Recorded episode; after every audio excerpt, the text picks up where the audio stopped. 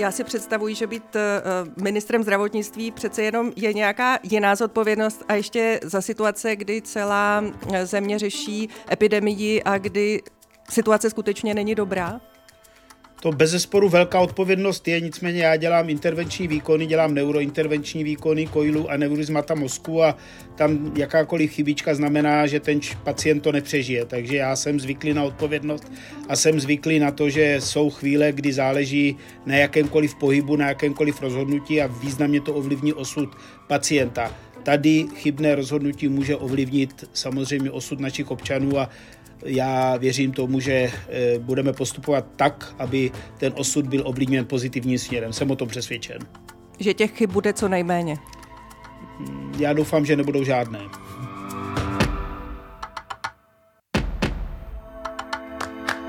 Já jsem Veronika Sedláčková. A já editorka Eliška Dokulilová. A vítáme vás u podcastu Ptám se já.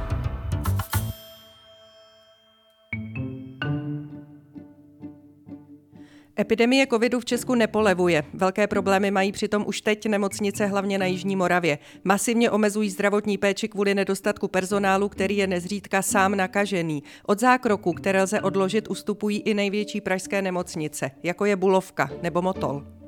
Příští ministr zdravotnictví Stop 09 Vlastimil Válek plánuje přitom právě omezením neakutní zdravotní péče udržet zatížená zdravotnická zařízení v chodu. Zatím odmítá povinné očkování, podobně jako další politici pěti koalice, kteří mají namířeno do Strakovy akademie. Ministr v demisi za ANO Adam Vojtěch s povinnou vakcinací ale počítá. Současné vedení rezortu navrhuje, aby se týkala všech nad 60 let a vybraných profesí, a to od března příštího roku. Do té doby by zřejmě měli být na očkování všichni zdravotníci, sociální pracovníci, vojáci, hasiči, policisté a vězeňská služba. Ve svém zaměstnání se totiž potkávají ve větší míře s nejohroženější skupinou. K očkování dnes veřejnost vybídli na společné tiskové konferenci také odcházející a nastupující premiér. Zruší za takových okolností příští ministr zdravotnictví vyhlášku, která zavede povinnou vakcinaci proti covidu? A jaká opatření chce prosazovat ke zlepšení dramatického vývoje i s ohledem na zřejmě nakažlivější variantu Omikron? Na to se ptáme poslance TOP 09, lékaře a s velkou pravděpodobností i nástupce Adama Vojtěcha ve funkci, Vlastimila Válka.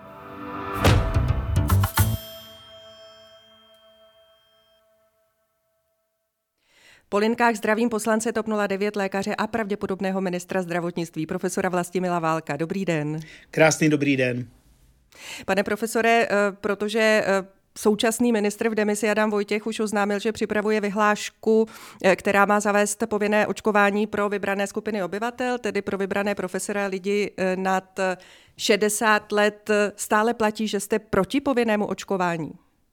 To je velmi těžká otázka a spekulovat o tom, jak to bude s povinným očas, očkováním je předčasné, protože tady je potřeba vědět, co bude textem té vyhlášky. Faktem je, že některé osoby by měly být očkovány. Nedovedu si představit, že je 10 tisíc policistů, kteří očkováni nejsou a pokud některý rezort nebo zástupci toho rezortu požádají očkování, například policistů povinné očkování, tak to jistě podpořím. Stejně tak se domnívám, že je potřeba intenzivně diskutovat s profesními organizacemi jako Česká lékařská komora, společnost Jana Evangelisty Purkyněho a pokud tam bude zhoda na povinném očkování určité části lékařů nebo části zaměstnanců a bude to zhodné stanovisko, tak role ministra zdravotnictví je víc stříc a spíš debatovat, zda budou mít přednost před ostatními nebo ne. E, druhý aspekt nebo třetí aspekt, který je potřeba e, jasně definovat, je to, že dnešní kapacita očkování je relativně nízká, je potřeba ji navýšit a především naočkovat ty, kteří potřebují booster, tedy tu posilovací dávku, ty, kteří dostava, dostali jednodávkovou vakcínu, ty, kteří dostali AstraZeneca. Je potřeba si uvědomit, že nás čeká očkování dětí a očkování dětí že se výrazně spožďuje, že ten zájem je daleko větší. No a konec konců pak je potřeba si říct, když bude jakákoliv debata o povinném očkování, tak jestli je to očkování realizovatelné a jestli je vymahatelné. Myslím si, že očkovat, povinné očkování například ve věkových kategoriích 60 plus není dneska na pořadu dne. To znamená, že eh, vzhledem ke kapacitám především eh, jste proti povinnému očkování, protože by se to ani nezvládlo, protože prostě není tolik eh, očkovacích míst, tolik personálu, tolik vakcín, aby bylo možné vyhlásit povinné očkování byt jen pro ty vybrané skupiny. Je to hlavně ta praktická stránka, která vám v tom nehraje? Ta praktická stránka je jedna část problémů, další část je legislativní stránka, no a konečně nevím, co je obsahem té vyhlášky. Zatím nám pan ministr tu vyhlášku antikovid týmu ani mě osobně neukázal, takže já nevím, jak je ta vyhláška formulovaná. Jestli je například formulovaná tak, že od 1. března budou muset všichni povinně na očkování a kdo nebude, toho zavřou, nebo jak to má pan ministr vymyšlené a rozhodně si nedovedu představit, že by bylo zavedené povinné očkování s nějakou zásadní sankcí, protože to je absolutně nerealizovatelné. Tak no, chci ale vidět už tady tu máme povinné, Pardon, už tady máme povinné očkování proti různým nemocem, protože je to ve veřejném zájmu a také je vymahatelné, jinak by nemohlo platit, tak proč by to nemohlo být u covidu? To je omyl, který bohužel ve společnosti je. Jsou země, kde je povinné očkování, včetně České republiky, a v těchto zemích do toho povinného očkování ani omylem nevstupuje 100% těch, kterých se to týká, ale jsou země, kde do toho vstupuje třeba jenom 70% těch, kterých se to týká. No ale ani... ta povinnost tam je. No ano, ale bez možnosti jakýchkoliv sankcí a vzpomeňme si na případ dítěte, kterého rodiče nenechali naočkovat proti tetanu, což já považuji za velmi, velmi velké riskování, že životem tého, toho dítěte, to dítěte, dítě bylo ve vážném stavu přijaté v Brně do dětské nemocnice, bylo pámbu zaplať a člověk je rád, že se to povedlo vyléčeno, neumřelo, nicméně rodiče žádné sankce nedostali, léčbu zhradila pojišťovna a v podstatě se nic nestalo a všechno vyšumělo. A tento typ povinného očkování je u dětí, kde jsme na to dlouhodobě zvyklí a povinné očkování zde funguje desítky a desítky let. U dospělých neexistuje povinné očkování, kromě profesních združení. A proto, pokud bych o tom debatoval, debatoval bych o profesních združení, tak jak jsme na to u povinného očkování u dospělých zvyklí a jak umíme s tím nástrojem pracovat. Taky jsme ale nezažili pandemii tohoto charakteru eh, v moderní historii země a eh, také proto je tady ta otázka, jestli není eh, na čase změnit i přístup státu, tak aby právě vláda a stát vzal zodpovědnost za to, zda bude proočkováno dost lidí v profesních skupinách, kteří se schova- setkávají s těmi rizikovými skupinami nejčastěji? No, u profesní skupin je jiná situace, s tím souhlasím, pokud tam bude zhoda těch profesních skupin a to se zdá, že tak je. není potřeba povinnost. Pokud tam jak si je schoda, tak přeci není potřeba povinnost. To by bylo dobrovolně proočkováno minimálně 90% nebo víc. To úplně tak není. Pokud Česká lékařská komora řekne, že trvá na povinném očkování svých členů, pokud s tím bude souhlasit Česká lékařská společnost Jana Evangelisty Purkyně, pak já jako minister zdravotnictví toto rozhodně podpořím. Eh, tak eh, ještě k tomu, že tady nejsou kapacity, a řekl jste, myslím, očkovací, že je potřeba očkovat zejména tou třetí dávkou, tak by mě zajímalo, jestli proto kapacity jsou, protože víme, že dnes na společné tiskové konferenci vystoupili ministr respektive premiér Andrej Babiš v demisi a také příští premiér Petr Fiala, aby se postavili za tu iniciativu proočkovat milion lidí za týden. Myslíte si, že tohle je schůdné?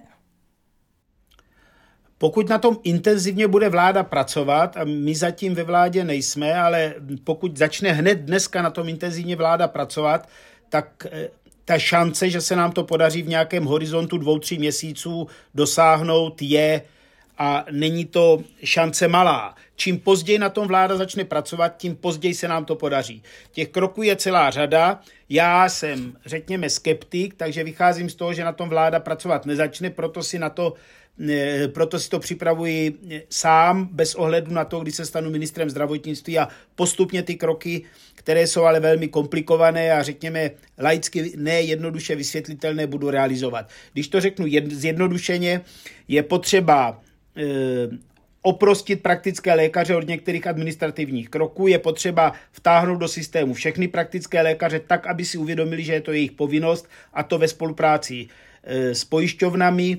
Je potřeba nastartovat některé očkovací centra se snížením administrativní zátěže pro ty centra, tak, aby to zadávání bylo jednoduché. Ten program, který tam kolegové, e, profesor Beneš a další, a část z nich jsou moji přátelé s profesorem Zaoralem, mm-hmm. nás spojí dlouholeté přátelství. To je ta iniciativa ten, lékaři Ano, ano, ano, to je ta iniciativa tak ten program, který tam představovali, my jsme využívali u nás e, ve fakultní nemocnici Brno, když jsem jako náměstek pro IT měl na starosti zajištění v centru pro očkování. To zná, ty kroky, když dáme dohromady, ta kapacita se dá navýšit, ale milionová kapacita měsíčně je opravdu vysoké číslo a bude to znamenat vyvázání řady lékařů z běžné činnosti.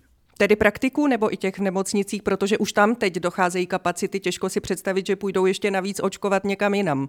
Řady lékařů, bez ohledu na tom, co dělají, co je jejich profesí a co je jejich specializací. Já tady budu diskutovat i s děkany lékařských fakult, zda je možné nějakým způsobem do toho intenzivně vtáhnout v rámci jejich praxe studenty posledního ročníku lékařských fakult. Těch cest je celá řada, ale je to velmi složitý a komplexní problém.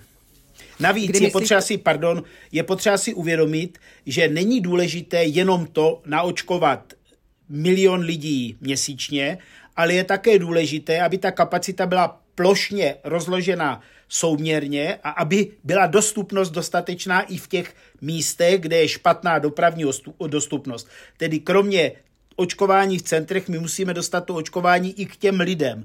Je to opravdu velmi organizačně mobilní, složité a intenzivně na tom pracujeme. Mobilní týmy předpokládám očkovací. Nejenom mobilní týmy. Kromě toho, jak se dostat k těm lidem, kteří eh, zatím nedojeli a nebo nemohli do těch velkých očkovacích center? Podpora praktických lékařů, aby mohli očkovat doma a měli to dostatečně zohledněné v úhradách. Mhm. Když jste tady, eh, pane profesore, mluvil o tom, že by tady měla být jakási až povinnost eh, pro mm, praktiky nebo i specialisty, tedy lékaře různých profesí, aby se podíleli na té masivní očkovací kampani, tak jak toho dosáhnout pod nějakými sankcemi nebo nějakou finanční motivací? Ta povinnost pro praktické lékaře očkovat už dneska je. My jsme se dohodli s vedením VZP, že budou informováni dopisem. Já jsem probral s šéfem Asociace praktických lékařů i obsah toho dopisu a jeho formulace, požádal jsem ho o pomoc a podporu a je potřeba si říct, že dneska 80% praktických lékařů očkuje, že ta skupina, která neočkuje, je zhruba 20 až 25%, to číslo přesně nedokážu říct. A tady ten dopis první byl takový informativní, ten druhý už je ostřejší, kde upozorňujeme, že pokud neočkují, porušují eh, požadavky pojišťoven a může to vést k tomu, že jim pojišťovny část úhrad prostě nedají, že nebudou mít část kapitačních pladeb. Na druhé straně ti praktičtí lékaři mají řadu povinností, které je, z kterých je potřeba je centrálně vyvázat. Jsou to především administrativní povinnosti. Tedy je-li prioritou, aby praktičtí lékaři očkovali, starali se o pacienty s covidem, včas jim nasazovali léčbu, a řekněme se starali ještě o akutní pacienty, pak musí být vyvázání z ostatních povinností, jako vystavování různých potvrzení mm-hmm. a mhm. tak dále. Společnost, eh, sociologická společnost PAC Research upozorňuje, že, a to společně s iniciativou Lékaři pomáhají, eh, zhruba 70% lidí, kteří už teď mají nárok na třetí dávku, eh, je ochotno se očkovat, ale stále tito lidé jak si čekají na to, až budou moci být očkováni a těch lidí přibude, jak jste sám zmínil, protože se teď přidávají lidé mm, nad 60 let, také chroničtí pacienti. Od 13. prosince bude velmi pravděpodobně možné registrovat děti Eh, k očkování od eh, věku pěti let, tak eh, řekli byste, protože tady chybí kapacity, že je to selhání té současné nebo odcházející vlády? Selhání, tak ten problém, na ten problém my jsme upozorňovali s antikovým týmem už několik týdnů. Říkali jsme, že je potřeba vtáhnout praktické lékaře daleko více, informovat je, že je to jejich povinnost. Prostě těch podnětů jsme dávali celou řadu ta vláda je neakceptovala, nerealizovala, ale já myslím, že to je asi nepodstatné a mm, není můj styl plakat nad rozlitým lékem. Prostě realita je taková, že postupně budeme chodit k panu prezidentovi, postupně se s námi pan prezident pohovoří, tím pádem do 14 dnů ty pohovory skončí, pak pravděpodobně bude jmenovaná nová vláda, to znamená ten horizont, kdybych se měl stát ministrem zdravotnictví je už velmi v dohlednu a proto je moje povinnost se připravit na to a opravdu udělat maximum pro to, aby ta kapacita tady byla. A já tomu věnuji teď veškerý volný čas, který mám a ztrácet ho tím, že budu kritizovat to, co bylo a co vláda neudělala. Ano, je to chyba té vlády, ale to mě nijak nepomůže tu situaci vyřešit.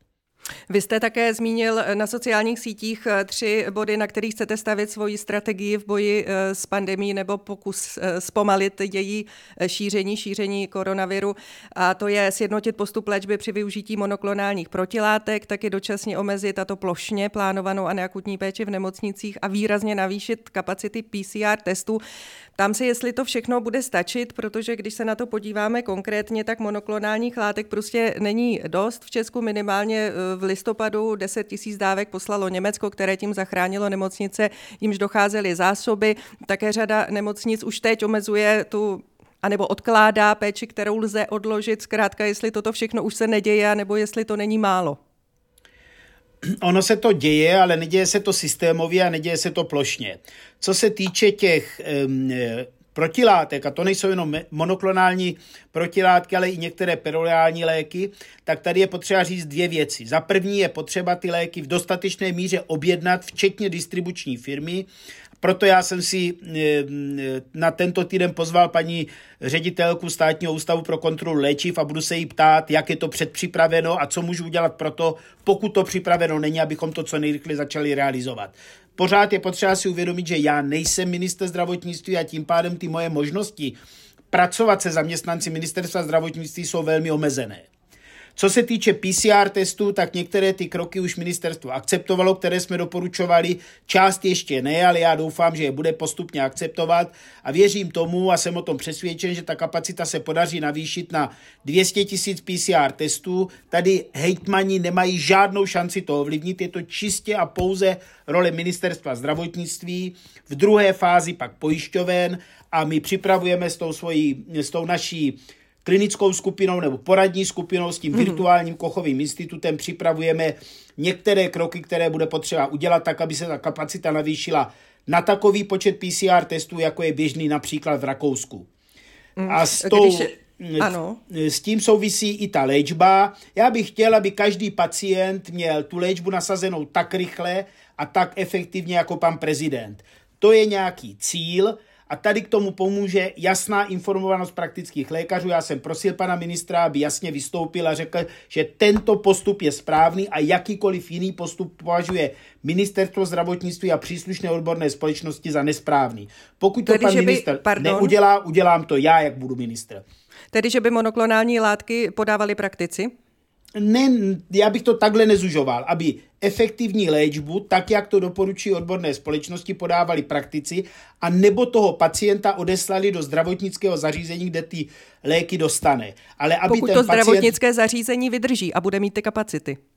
To samozřejmě vydrží, protože si musíme uvědomit, že když ten pacient zůstává týden doma, je léčen acylpirinem a čeká se, jak se to bude vyvíjet, tak v řadě případů ten vývoj je negativním směrem, on pak jde do nemocnice a ty kapacity těch nemocnic jsou daleko více zatíženy.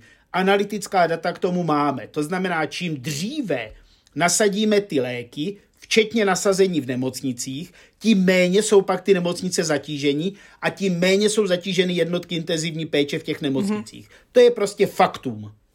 Dobře, eh, mění pravidla hry Omikron? To je ta eh, velmi pravděpodobně vysoce nakažlivá varianta, která se teď šíří a už byla potvrzená i v Česku. A jestli toto všechno, protože eh, Světová zdravotnická organizace ji označuje jako velmi vysoké riziko, nemůže změnit i přístup tedy váš nebo té nastupující vlády, a to k povinnému očkování nebo i lockdownům, tedy razantnějšímu plošnému omezení sociálních kontaktů, protože nic jiného nezbyde.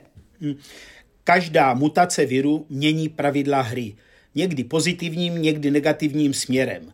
Jakým směrem změní pravidla hry Omikron, těžko říct. Já jsem zachytil informaci odborníků z Kochova institutu, kteří dokonce spekulují o tom, že Omikron by mohl vést jakousi válku se mutací Delta a soutěžit o to místo toho u toho člověka, který, u kterého ta nemoc propuká a tím pádem by se mohli navzájem vybít.